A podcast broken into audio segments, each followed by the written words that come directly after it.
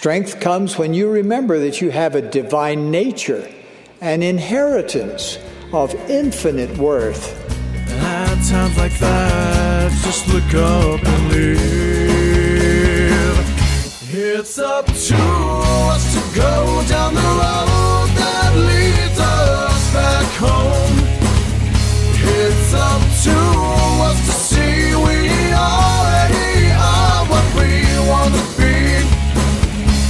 Don't give in to what others say. Seize the moment right here. We thank thee, O God, for a prophet. Oh man, I love President Nelson. You do have a divine nature and an inheritance of infinite worth awaiting you in our heavenly parents' eternal kingdom. It's the last lesson, the last thought habit, Brent, in, on the Worth of Souls podcast. I'm Andrea. And I'm Brent. I, I feel a little bit emotional, actually, about being finished with the lessons at this point. We commend you just so much for making it through to the end and following through. The heavens are cheering you on. We absolutely know that. Even after twenty years of learning and applying this knowledge, oh man, the more I learn and apply, the more I realize how much I just don't know. And the more I realize how much I don't know, the more reverence I have for Heavenly Father and the more humble I become and truly understand, like King Benjamin said, how dependent I really am on my Heavenly Parents and Jesus Christ. Last time, we talked about giving our all to the Lord by following the great first commandment to love Him with all our heart, mind, and soul. What did you put on the altar for Him for the last couple of days? How and how did that affect your spiritual life and your spiritual focus? We'd love to hear about the experiences that you had. Share anything that you feel inspired to share with us on, on our Facebook or Instagram. We'd love to hear it. A friend of ours, Mark, shared some thoughts with us about a time in his life when he was inspired to put his all on the altar. Quote, "My wife was struggling with her testimony. Neither of us can say how it started, but it went on for a couple of years. She wouldn't reject family scripture study and family prayer, but she wasn't invested in them. She looked for opportunities not to go to church, and we never made it to the temple together anymore. Something always got in the way. Her brother and his wife had left the church a few years earlier, and she would mention how carefree their lifestyle seemed and that she was a little bit jealous when they would go partying. Not only could I feel she was losing her testimony, but our relationship was falling apart also.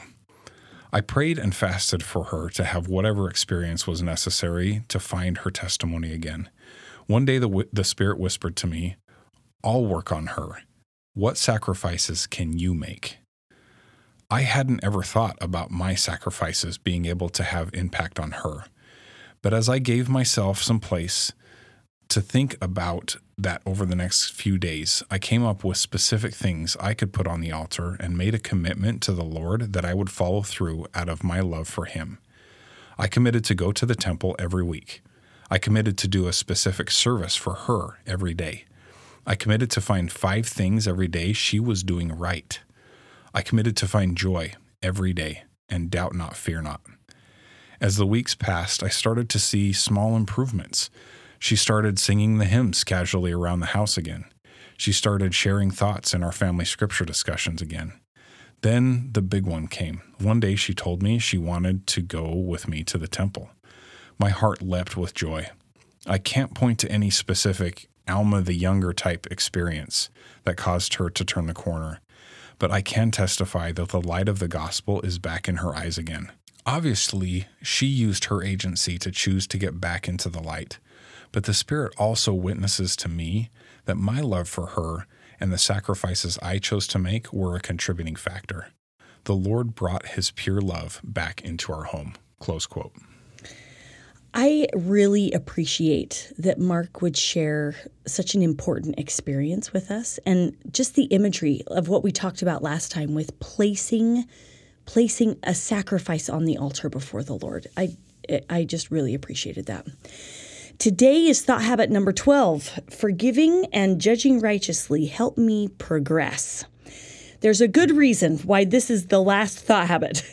If you do not practice any of the other thought habits, then it's going to be very easy for you to interpret forgiveness and judgment in a temporal, natural man way. But when we practice the thought habits, when we know that we have a perfect brightness of hope because of feeling the Holy Ghost daily, when we know how to separate our worth from our performance and how to separate other people's worth from their performance, and then dedicating all of our works to the Lord, when we use enticements for spiritual growth and see adversities in the Lord's way, when we keep our power of agency and don't try to take over other people's agency, and when we understand the joy of daily repentance and putting our all, our sacrifices on the altar before the Lord in love and trust for Him, then forgiveness and judgment can be viewed with an eye single to the glory of God instead of a temporal way or a natural man way or with any interpretations of men. When we think of doing our best to obey the first great commandment, one of the tools Heavenly Father has given us to stay in that focus is the gift of forgiveness. Forgiveness is the way to get unhooked from other people's performance, so you can feel God's love and have the Spirit with you. You cannot feel God's love if the feelings from other people's performance are dominant within your temple, or if the feelings you have about your own performance are dominant. In Matthew, the Lord tells us that the law of forgiveness also coordinates side by side with the law of sowing and reaping. It says in Matthew six, quote, "For if ye forgive men their trespasses, your heavenly Father will also forgive you. But if ye forgive not men their trespasses, neither will your Father forgive you your trespasses." President Nelson understands the importance of what we put out is what we also get back, the law of sowing and reaping.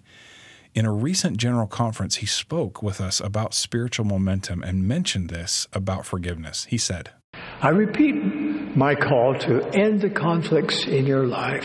Exercise the humility, courage, and strength required, both to forgive and to seek forgiveness. As you do so, I promise a personal peace and a burst of spiritual momentum." The power of the atonement Jesus Christ cannot be released on my behalf if I don't live the law of forgiveness. And this also includes forgiving myself. Elder Uchtdorf mentioned forgiving ourselves as well in his talk, The Merciful Obtain Mercy. He said this, "When the Lord requires that we forgive all men, that includes, of course, forgiving ourselves. Sometimes of all the people in the world, the one is the hardest to forgive, as well as perhaps the one who is most in need of our forgiveness is the person looking back at us in the mirror." If you are working at forgiving the person looking back at you from the mirror, then we hope and we pray that this lesson can help you. We have a friend, Jennifer. Uh, share, he, she shared with us a situation that happened to her that was very hurtful, and it caused her to really dig deep and understand the power of forgiveness for herself and for other people. She had previously been introduced to the thought habits of Jesus Christ, and before this situation happened, she was actively working on these skills. She told us this, quote, "I have put a lot of effort into doing my best to have good relationships with my in-laws. I have three sisters-in-law on my husband's side, and they are all very close. At family gatherings, I've put special effort into trying to be as inclusive as possible while being mindful of giving them space. I thought our relationships were good and pretty solid after a couple of years. But then one family dinner, I accidentally picked up someone else's phone that looked like mine. In a moment, I could see that there were text messages being exchanged about me and realized the phone I had picked up belonged to one of my sisters-in-law. In that moment, the second of picking up the phone and glancing at it, I was able to see the conversation that had been happening. They were saying hurtful things about me. They said how irritating I was and how much they couldn't wait until I left. I put the phone down and just silently went to my husband and told him that we needed to gather our things and head out. Over the next twenty-four hours, I cried and I mulled over what I had done wrong. I couldn't think of what I had ever done to cause them to dislike me so much. I had a problem. I was too codependent on what they thought of me. Then in prayer, the Lord reminded me to apply all the spiritually focused skills I had been working on. I had been in training for a moment like this. He admonished me, in order to keep the Spirit, I needed to use everything that I had already learned in order to work through and understand this situation. I did not want to give them power over my happiness, my thoughts, and my actions, so I went to work, per se, spiritually. Over the next several days, whenever I had a flash in my mind of picking up the phone, I pictured myself giving the phone to Jesus and asking him to take it and all the emotions that surrounded it. Anytime the enticements of a feeling came up from what happened, I glorified God. I asked him to help me see the situation for what it was meant for, for my spiritual growth. I praised the Lord for the hurt that I was feeling. I pictured myself going to the garden and seeing what Christ went through for me, and I was willing to go through this for him. When I applied all of this that I had already learned, I found myself being able to forgive.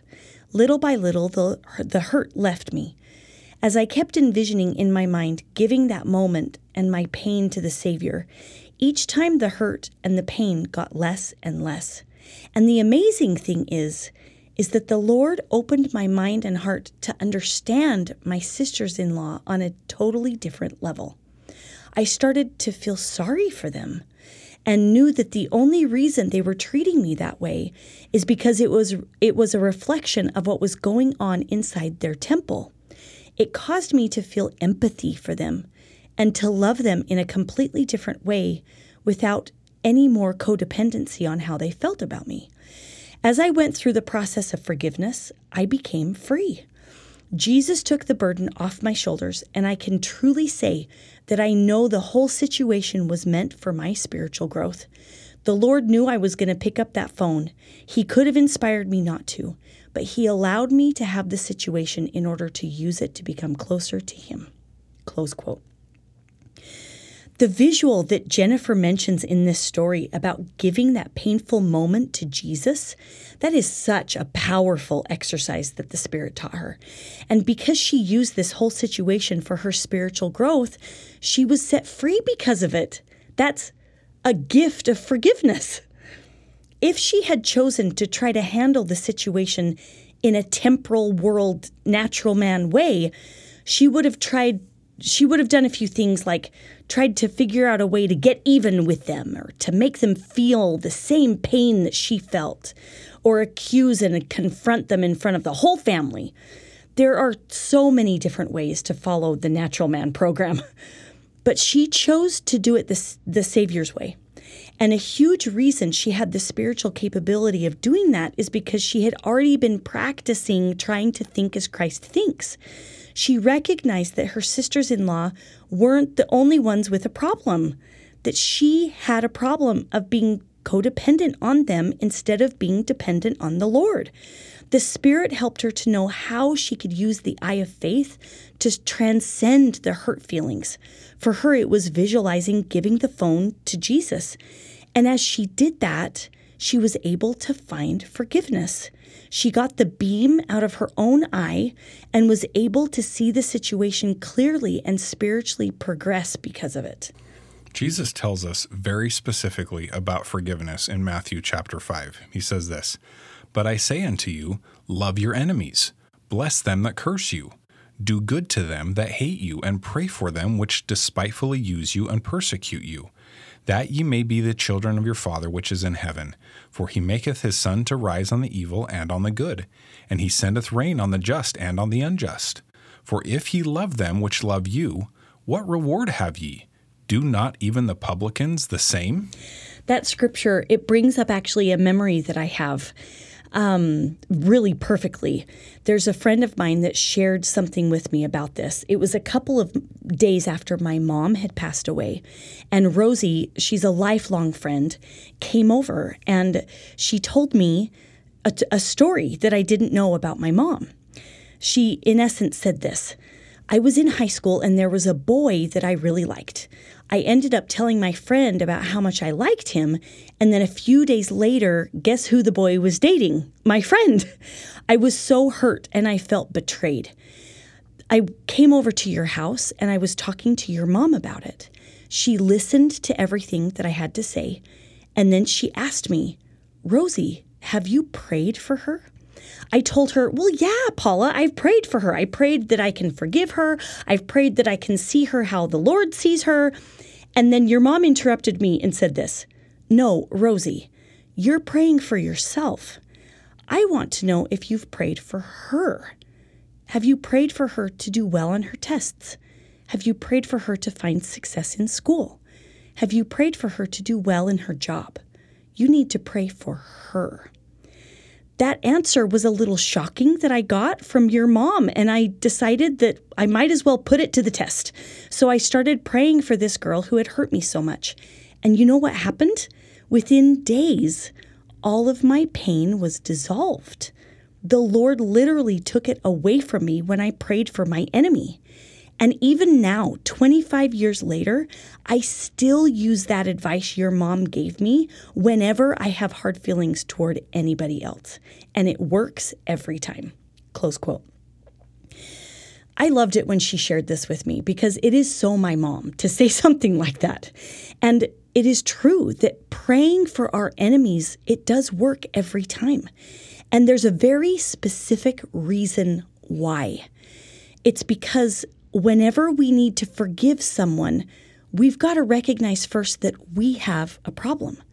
The problem is, is that we've given our power of emotion to someone else's poor performance. And when we give power to someone else to control our temples, we have got to know that the first thing we must do in that to solve our problem is to draw closer to God. Well, well but, and, yeah, and, and, but when you say that in words, it sounds so easy. But in the realities of life, when those big emotions come along and we have to forgive someone, it is much more difficult because those negative emotions that come into our temples because of other people's performances, they're genuine. They they actually have hurt us. And those those can become dominant over the love we have for God in those really trying moments. So let's look at a real-life example of how hard that can be, but that it is possible. You may remember a tragedy that happened in a small Pennsylvania town back in two thousand six. A lone gunman opened fire inside a one-room schoolhouse in a tiny Amish community, killing five girls and wounding five others, and then ultimately taking his own life. The shooter left behind a wife and three children, and a wake of tragedy threw an entire town. I remember hearing about this in the news and worrying for the families who had lost their children and how devastated it must be to have something like this happen in their peaceful town. And I'll admit that not once did I think of the gunman, except with disdain that someone could carry out such an evil act. But how did the Amish community respond? On the day of the shooting, a grandfather of one of the murdered Amish girls was heard warning some girl, some young relatives not to hate the killer, saying, "We must not think evil of this man." Another Amish father noted, "He had a mother and a wife and a soul, and now he's standing before a just God." A man close to the members of the community explained, "I don't think there's anybody here that wants to do anything but forgive and not only reach out to those who have suffered a loss in that way, but to reach out to the family of the man who committed these acts as well." A spokesman from the family of the gunman said, "An Amish neighbor comforted the family of the shooter for hours after the shooting and extended forgiveness to them. Amish community members visited and comforted his widow, parents, and parents-in-law. One Amish man held the shooter's sobbing father in his arms, reported, reportedly for as long as an hour, to comfort him. And many members of the community attended the shooter's funeral to help to comfort the grieving family." President Faust spoke of these Amish people in his talk, "The Healing Power of Forgiveness." This was one of the last talks he gave in conference, and he was so weak that a lot of the talk is difficult to discern. So I will be reading his words, and I hope that as I do, you can appreciate that with his lifetime ex- of experience as a minister in Christ's kingdom, this is one of the last messages he chose to give to the saints. After describing the tragic events in that in that community and the community's response to it, he said this, quote, "How could the whole Amish group manifest such an expression of forgiveness? It was because of their faith in God and trust in His Word, which is part of their inner beings. They see themselves as disciples of Christ and want to follow His example. Hearing of this tragedy, many people sent money to the Amish to pay for the health care of the five surviving girls and for the burial expenses of the five who were killed. As a further demonstration of their discipleship, the Amish decided to share some of the money with the widow of the gunman and her three children because they too were victims of this terrible tragedy." Close quote. Forgiveness is possible, even in the face of real tragedy. When we choose to be disciples of Jesus Christ and allow the love of God to be dominant in our hearts.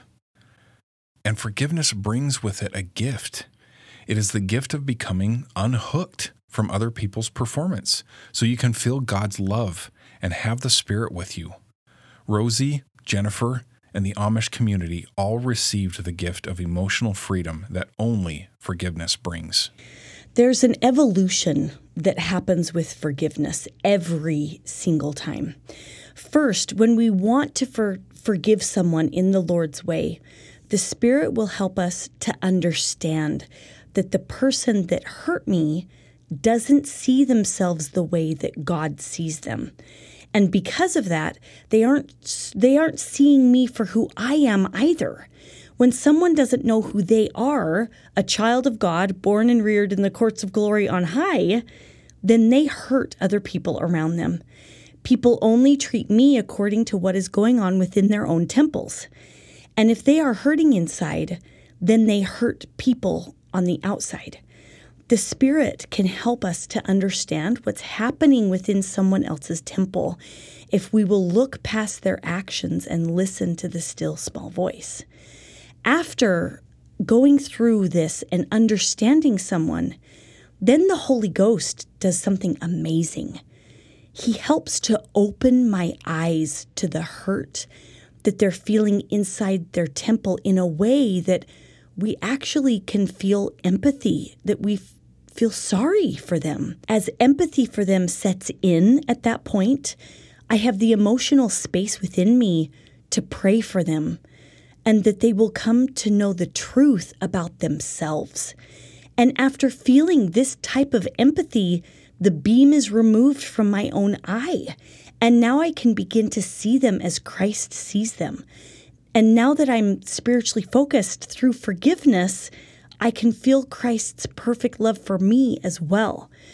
Jennifer mentioned actually in her example that the Spirit taught her and took her through all of those different steps. And she mentioned a really powerful exercise of visualizing giving her pain to Jesus. I've done this in my life as well. Um, there have been many moments of deep anguish that have been caused by people that are extremely close to me. And the way, when I look back at it, the way I was able to transcend the hurt was by putting all of my pain in a bag. And then I gave that bag to Jesus and asked Him to carry it for me. Every single time I do this exercise, this eye of faith exercise, without fail, I then have the eyes to see the other person as God sees them, and I start to gain empathy, understanding, and sorrow for them, and then eventually deep love sets in as well. I invite you to do this same exercise using the eye of faith. If you're experiencing something hurtful, and you're needing to forgive, and you, if you're having a hard time, close your eyes and just picture yourself grabbing that pain, taking the hurt, everything and everyone involved in the situation, and put it into a bag or a box or a suitcase or whatever else comes to your mind, and then bundle it up and hand it over to Jesus and see him take it from you and see him put it on his back so that you can then become free of it. So that your burdens can become light. Yeah. Because exactly. his way is easier every time.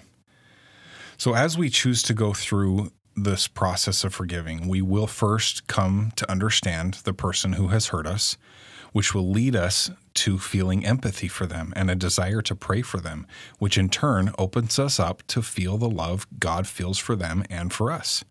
However, if we choose not to go through this process of forgiveness and instead hold on to those hurt feelings or betrayal, we will allow that person who has hurt us to become our God, small g. Our feelings and emotions become dependent on their actions and their feelings towards us. We give away our power and we become their slave. Elder Bednar is a huge advocate of using our agency for our benefit. In a recent talk, he said this. However, it ultimately is impossible for another person to offend you or to offend me. Indeed, believing that another person offended us is fundamentally false. To be offended is a choice we make. It is not a condition inflicted or imposed upon us by someone or something else. Through the strengthening power of the atonement of Jesus Christ, you and I can be blessed to avoid and triumph over offense. Great peace have they which love thy law, and nothing shall offend them. This is the same with us forgiving ourselves. We can become slaves to our own natural response, natural man responses when we never give our hurt and pain to the Savior. Some people feel like if they forgive someone, then they are letting that other person win.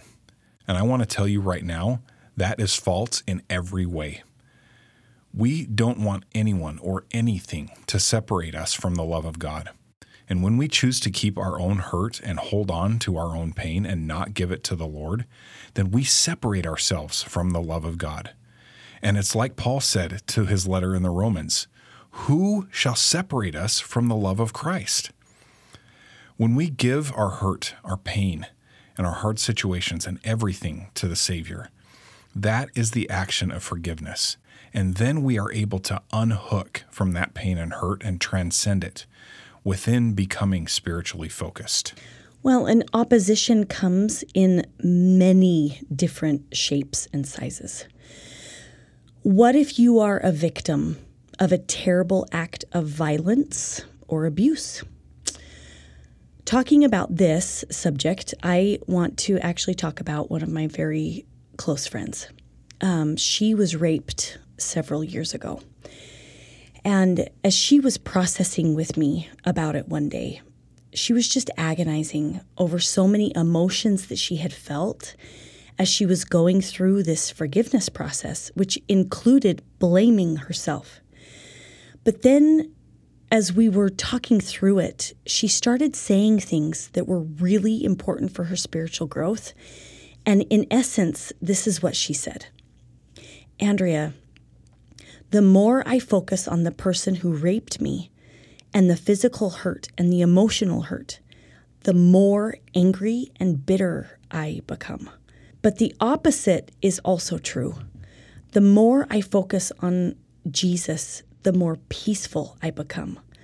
The more I focus on the atonement and what Christ went through for me, that he even felt this pain and this hurt that I've gone through, the more I use my thoughts and prayers to shift to him, then I have the Spirit with me and I feel forgiveness. Forgiveness for me has equaled giving all my hurt to Jesus, and in that I can become free. The amazing thing is that the Spirit also taught her and has been teaching her how to use the Eye of Faith exercise that I described earlier and that Jennifer mentioned as well, of taking all the hurt and pain from the experience and placing it into a bag or whatever fits your visualization and giving it to Jesus to carry.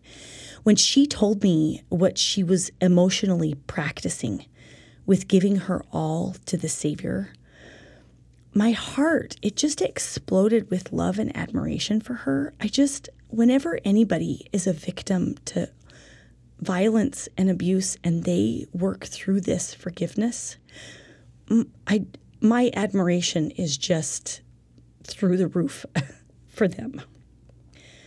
She recounted in this same conversation how the evolution of forgiveness was happening for her.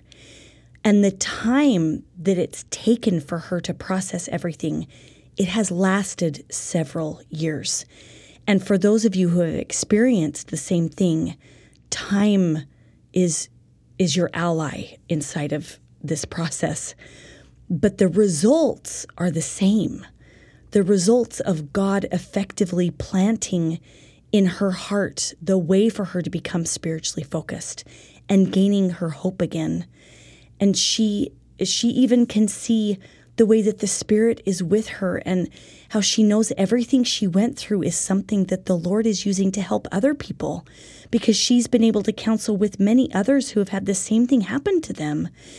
And any time that she feels Satan try to bring up the anger or the hurt, she puts all of those feelings that she feels into that forgiveness bag and pictures herself giving it to Jesus again and again and again. Anytime there's a situation of abuse, it does require a great deal of mental exertion and time in order to unhook from the abuser and to release ourselves from feelings of blame as well, like Andrea's friend who blamed herself and had to work through those feelings as part of her forgiveness process.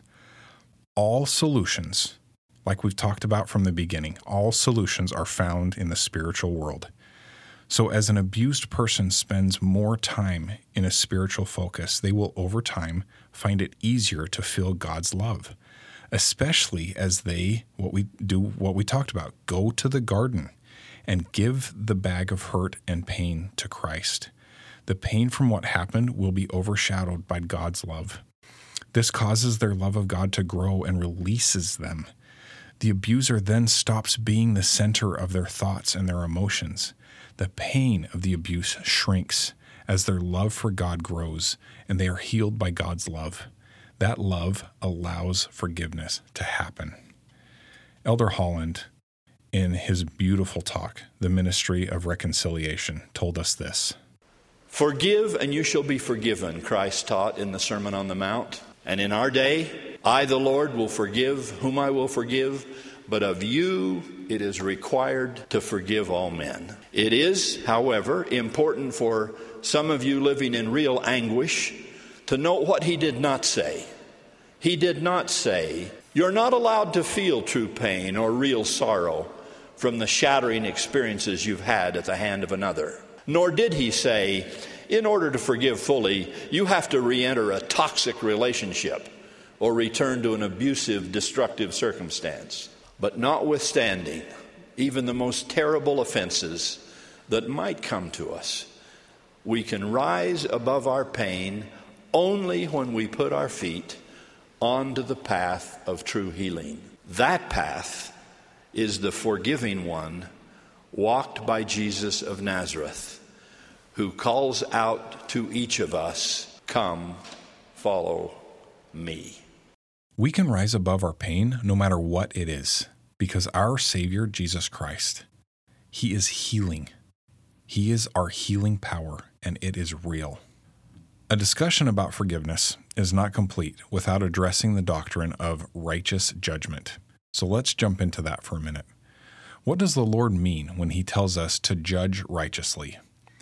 We can always tell if we are doing this right, if we are judging righteously, because we will be able to see that it is helping me progress. In Doctrine and Covenants, section eleven, verse twelve, it tells us, and now, verily, verily, I say unto thee, put your trust in that Spirit which leadeth to do good, yea, to do justly, to walk humbly, to judge righteously, and this is my Spirit. Close quote. The only way to judge righteously is by having the companionship of the Holy Ghost. And you will find that when you practice righteous judgment, it is based on evaluating situations, not judging people. Not permanently judging people. Because if we judge anything or anyone according to natural man thought habits instead of Jesus Christ-centered thought habits, then we will always go to condemnation instead of righteous judgment. For many years, whenever the subject of judgment comes up, especially righteous judgment, my dad will tell this story. It's something that happened to him many years ago when he was a young father. Quote, I was aware of a situation with several women, all of whom are sisters, who were working through abuse that I was told had happened at the hand of their father. I was aware of it because a few times I was asked to help give them blessings as they were trying to overcome evil spirits that were attacking them.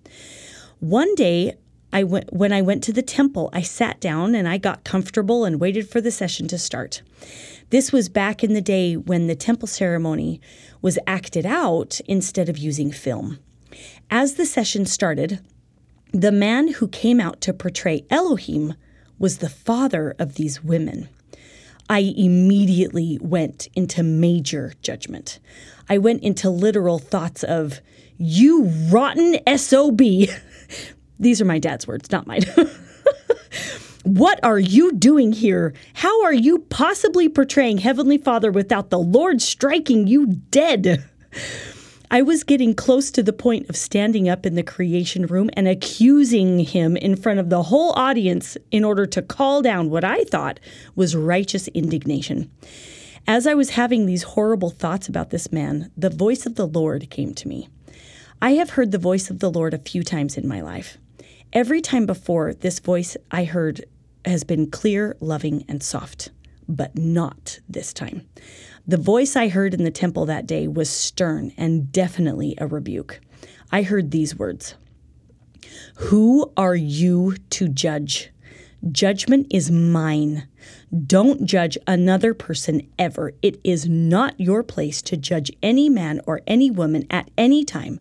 Judgment is reserved only for me."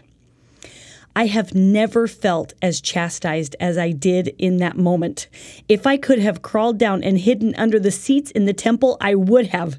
It was such a strong voice. I looked around the room to see if anyone else had heard the Lord rebuke me that way because of how loud it was to me. A few months later, I found out why the Lord had rebuked me so strongly and given me this wonderful gift of understanding the principle of not judging unrighteously. It came out that the father of these girls had never abused them. There was abuse that had happened, but it was at the hand of an uncle, not their father. The therapist that they were had been going to had implanted memories into their brain about their father. Legally, it eventually came to light that the therapist had done the same thing with many different clients. When I found out what happened and remembered the experience I had in the temple that day, I'm so grateful the Lord stopped me from accusing that man and taught me this valuable lesson. Close quote. This, this is a perfect portrayal of this point. It is never our place to make final judgments about anyone, any person. That is reserved for the Lord completely. We are to forgive all men, period. That is what the Savior has commanded us to do. Righteous judgment is to be made about situations, and it always helps me to progress. Even if the voice of the Lord hadn't come to my dad, how could he have known that he was out of place by what he was doing? Because the judgments he were making were not helping him progress, and they were out of his stewardship. The judgments he was making were condemning another person. And when condemnation comes, that is always the key to know if we have stepped over that boundary that the Lord has given to us. President Oaks gave a great talk at a B Y U devotional called Judge Not and Judging, which is perfect since he was a judge. He mentions at the beginning of his talk that his motivation for the subject of the talk is a puzzlement that he was feeling about the seeming contradiction in the scriptures when we are told to, quote, judge not, but then in other places in the scriptures we are told to, quote, judge righteously, and even told how we must do that. I love Elder Oaks's his President Oaks now, his mind inside of this because of how distinct he is with all of this. Such a clear understanding yes. of right and wrong. I love that man. He then spoke about how important it is to make the distinction between what he called intermediate judgment, based on righteous principles of the gospel, but leave the, quote, final judgment to the Lord. He noted that even Christ, during his lifetime, did not perform final judgment. Like when he met the woman who had been taken in adultery, he allowed her more time to go and sin no more. Then in his talk, Elder, quote, Elder Oaks said this: in contrast to forbidding mortals to make final judgments, the Scriptures require mortals to make what I will call intermediate judgments. Let us consider some principles or ingredients that lead to a righteous judgment. First of all, a righteous judgment must, by definition, be intermediate. It will refrain from declaring that a person has been assured of exaltation, or from dismissing a person as being irrevoc- irrevocably bound for hellfire. Second, a righteous judgment will be guided by the Spirit of the Lord, not by anger, revenge, jealousy, or self-interest. Third, to be righteous, an intermediate judgment must be within our stewardship. We should not presume to exercise and act upon judgments that are outside our personal responsibilities. A fourth principle of a righteous intermediate judgment of a person is that we should, if possible, refrain from judging until we have an adequate knowledge of the facts. A fifth principle of a righteous intermediate judgment is that whenever possible, we will refrain from judging people and only judge situations. The rest of this talk is so good. He really dives into the importance of making these intermediate judgments and how we can't do it without the companionship of the Spirit. Please take some time to read this in its fullness. Well, and I loved reading this too because it gave me permission to have the spiritual confidence in knowing that I do need to participate in intermediate judgments. Exactly. And trust the gift of discernment that yes. so many of us as members of the church have through yes. the Holy Ghost. Exactly. I believe that one of the biggest reasons we need to learn how to make righteous intermediate judgments is because of how pervasive it has become in our culture to simply dismiss horrible behaviors and situations created around us with the excuse of, oh, well, it's not for me to judge. I am here to tell you that that is an outright lie of the adversary. The Lord has told us explicitly that we are to righteously judge intermittently, as Elder Oaks put it. Not other people's final place in Heavenly Father's kingdom, but what they are doing and whether or not it has a potentially dangerous impact on you or on your family is something that you can absolutely evaluate and judge. And it is Christ-like to use the Spirit as your teacher to righteously judge. And to righteously judge the situations. And this commandment to judge righteously, it's also in force when we judge our past, when we go into judgments about ourselves. As we go throughout life, we're constantly gathering experiences. And within the gathering of all of those things, we keep adding more light to our wisdom and more knowledge to what we currently have. If you're seventeen years old and listening to this, first of all, congratulations, that's amazing. But you had more light than you had when you were five. And if you're thirty years old, the light you have now is much greater than when you were seventeen. And if you're sixty, the light you have is far surpassed the light that you had when you were thirty. Well, that's that's one of the reasons why I love the idea that the Lord is an old man. There, there's a beautiful story that I heard years ago of a stake presidency that was made up of a very mem- seasoned member of the church with plenty of gray hairs and whose two counselors that were both young men in their thirties. They were participating in a disciplinary council together with a stake high council, and they had retired to their office to deliberate after they had heard from the accused brother. The stake president asked the opinion of his counselors, who both thought that the brother should be cut loose, excommunicated for the gravity of his sins. The stake president thought for a moment on their comments and listened to the inspiration that he was receiving. He smiled and said, "Brethren, I am so grateful that the Lord is an old man. He knows this brother's heart and has told me that what this brother needs is to feel his Father's mercy for him." There is great wisdom that comes with age and life experience. Yeah, I love when Brent told me that story. I just I loved it too, and we we need to remember that inside of making judgments about our past. If I make a judgment of my past based on my present light, I will always condemn myself. But righteous judgment produces progression, like we've talked about. When I judge my past righteously, the Holy Ghost will help me to remember the situation according to the light I had at the time. I will be able to remember my past mistakes without going into vain regret and darkness. Well, that reminds me of a conversation that I recently had with my mom. She was a single mother from the time I was quite young, and she had the task of raising five children and at the same time working multiple jobs to be able to support her family. Because of this, she was really absent in many ways as a mother. We didn't have a lot of structure in my house. We watched an obscene amount of mainstream television, and the house the house was almost always a total disaster. There were so many things that were left undone within her mothering because of her circumstances, and much to her dismay, it's not what she planned on. It's just what life dealt her, and she simply just didn't have the bandwidth to try and manage everything on her own.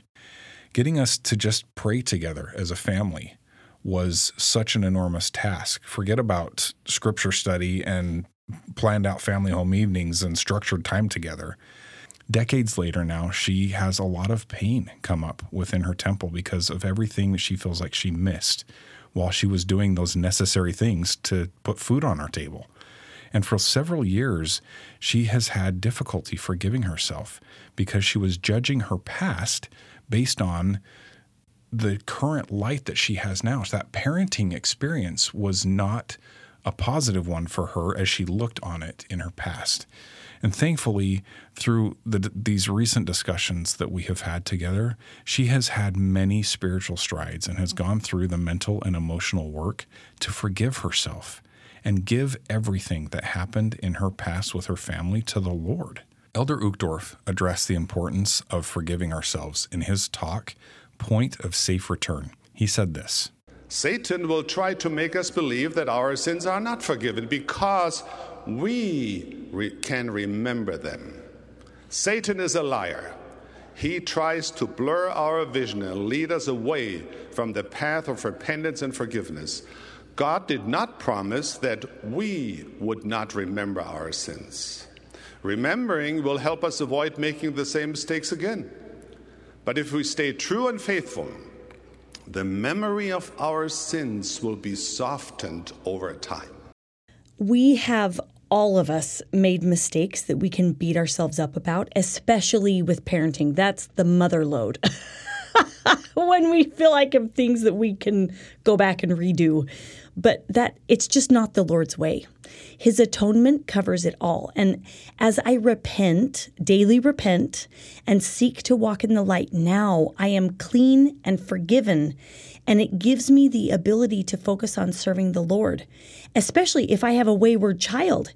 If I'm constantly going to darkness because of comparing my past with the current light I have now, I cannot be an instrument in his hands. But when I put myself in the light and choose to focus spiritually, there's value in all of our experiences. And if we're choosing to look at our past mistakes with that wisdom, we can rejoice. Not that we made a mistake, but that the atonement has paid for it in full, and I am a better person for having had those experiences.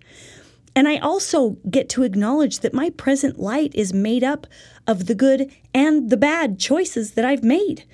All of those choices in the past have given me greater wisdom to enjoy the day and progress spiritually. Remember, please, when you look at your past, to do so through the lens of the light that you had then. The Holy Ghost is the only one that can help you do that, not by the light that you have now, so that you don't go into self-condemnation and vain regrets. And really, this is a concept that is the exact same with our children. We cannot judge our children based on our current light. It will never work. We have to seek the Spirit's help to understand the light our children currently have. Elder Holland, he got really personal about something that happened in his family with his son when he was a young father. I really appreciated this story. He tells us about how he got home from a stressful day and he found out that his son, that was then five years old, had been disobedient to his wife. And Elder Holland very vulnerably tells us that he lost it on his son. He got so mad at him and lectured him and sent him to his room. Then afterwards, of course, like we all do, Elder Holland felt horrible, and he knew that he had made a terrible mistake. That night, he had a dream. And in the talk, Within the Clasp of Your Arms, he tells us about this dream. He says this. Finally, I did fall asleep and began to dream, which I seldom do. I dreamed Matt and I were packing two cars for a move. For some reason, his mother and baby sister were not present. As we finished, I turned to him and said, "Okay, Matt, you drive one car and I'll drive the other." This five-year-old very obediently crawled up onto the seat and tried to grasp the massive steering wheel. I walked over to the other car and started the motor. As I began to pull away, I looked to see how my son was doing. He was trying. Oh, how he was trying. He tried to reach the pedals, but he couldn't. He was also turning knobs and pushing buttons, trying to start the motor. He could scarcely be seen over the dashboard, but there, staring out at me again, were those same immense, tear-filled, beautiful brown eyes. As I pulled away, he cried out to me, "Daddy, don't leave me. I don't know how to do it. I am too little." And I drove away. A short time later, driving down that desert road in my dream, how long I do not know, I suddenly realized in one stark, horrifying moment what I had done. I slammed my dream car to a stop, threw open the door, and started to run as fast as I could. I left car, keys, belongings, and all, and I ran. The pavement was so hot it burned my feet, and tears blinded my straining effort to see this child somewhere on the horizon. I kept running, praying, pleading to be forgiven and to find my boy safe and secure. As I rounded a curve, nearly ready to drop from physical and emotional exhaustion, I saw the unfamiliar car I had left Matt to drive. It was pulled carefully off to the side of the road, and he was laughing and playing nearby. An older man was with him, a stranger, playing and responding to his games. Matt saw me and cried out something like, "Hi, Dad, we're having fun." Obviously, he had already forgiven and forgotten my terrible transgression against him. But I dreaded the older man's gaze, which followed my every move. I tried to say, "Thank you," but his eyes were filled with sorrow and disappointment. I muttered an awkward apology, and the stranger said simply, "You should not have left him alone to do this difficult thing. It would not have been asked of you." With that, my dream ended, and I shot upright in my bed. My pillow was now stained with perspiration and tears. I threw off the covers and ran to the little metal camp cot that was my son's bed. There on my knees and through my tears, I cradled him in my arms and spoke to him while he slept. I told him that every dad makes mistakes, but that they don't mean to. I told him that it wasn't his fault that I had had a bad day. I told him that when boys are only five or fifteen, dads sometimes forget and think they're fifty. I told him that I wanted him to be a small boy for a long, long time, because all too soon he would grow up and be a man and wouldn't be playing on the floor with his toys when I came home. I told him that I loved him and his mother and his sister more than anything in this world, and that whatever challenges we had in life, we would face them together. There is a lot of hope to be gained when we hear stories like this from the brethren, because they had to learn line upon line just like everybody else does. And all of us as parents have made mistakes like this. We've tried to make our children accountable for more light than they currently have. It's easy to judge our children by the light that we currently have and forget that our light, it, it's come from years of making mistakes and the experience that results from all of those things. We just cannot do this to our kids.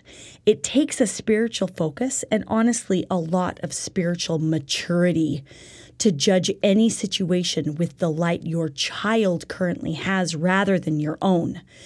But with the help of the Spirit, the Holy Ghost will help us to know what is going on inside of our children's souls. And then we will be able to make righteous judgments about the situations with our kids. And we will know that they're righteous judgments because they will help us progress. And they're going to help us progress in our relationships. That's always the key. You will know if you are judging righteously when it helps you progress. All right, it's time for Alma's process of change. Since this is our last lesson, we're going to do Alma's process a little bit differently. We want you to decide what seed you want to plant and what seed you want to do an experiment with. What principle from this lesson do you feel like you need to get more rooted in your soul? Take some time to write down each step of Alma's process and see what the Spirit will inspire you to search, ponder, and pray on from this lesson. If you need any suggestions, we still have provided the talks and scriptures and sample prayer and meditation as a companion to this lesson on our website. Congratulations! You have completed all twelve thought habits of Jesus Christ. Your certificate will arrive in the mail in six to eight weeks or on Judgment Day, whichever comes first. Judgment Day, whichever comes first. Hopefully. Oh, man. That was awesome. But in all seriousness,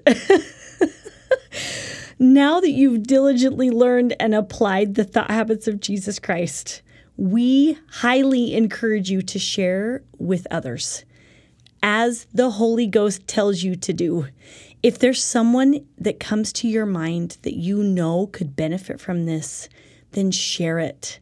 And you're more than welcome to use any of the material that we present in these lessons or on our website for creating your own study group. That can be really exciting because this is a lifelong pursuit to apply the thought habits, and we all need the support of each other to get these skills rooted within us. It's so valuable to talk and process and share and study together with a group. So please do so. We also want to remind you of the other resources of this material that are wonderful and amazing. You can find Brother Cox's seminar series and workbook on his website at N M I U T dot com.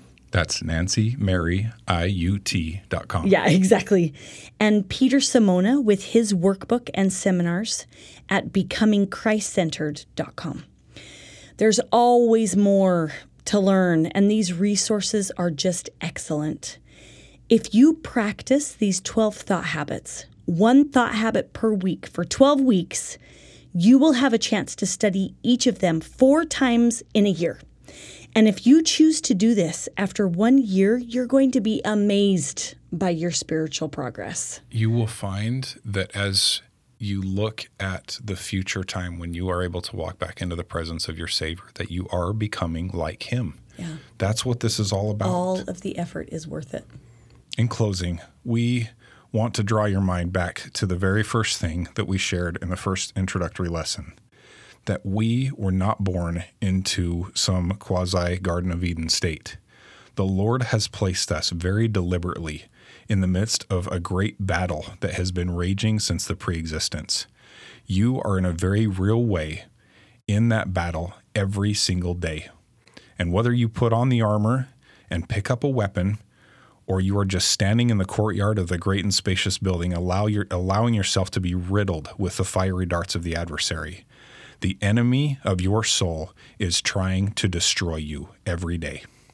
We pray that we have helped guide you through the study of the thought habits of Jesus Christ, but that the Holy Ghost has been your teacher throughout and taught you about the weapons of war necessary to join the winning side that is Christ's, to cross the bridge that He has built for you, holding tight to that iron rod until you have reached that glorious home from whence we came, even our Father's eternal kingdom. As in Mormon's day, there will likely be very little, if any, peace as this wicked world moves closer to the second coming of our Savior. But we testify that as you choose to live these truths that we've discussed in these lessons, you can, like Mormon, be ready to participate in the glorious promises that so many ancient prophets have foretold, those events that will unfold and that will usher in the millennial reign of our Savior. Well, I want to add my testimony to that as well, and that the gospel of Jesus Christ is the fullness of the Lord here on the earth. The prophet Joseph Smith really did have that miraculous first vision that started the domino effect to everything being restored and continuing to be restored. The priesthood power is the power of God on the earth today. The atonement of my Savior, Jesus Christ, it is real, it is tangible, and it is active in my life and in your life and in everyone else's life. We testify that your soul is of infinite worth to Him. He loves you, and He wants you on His side, now and forever. And we say these things in the name of Jesus Christ. Amen.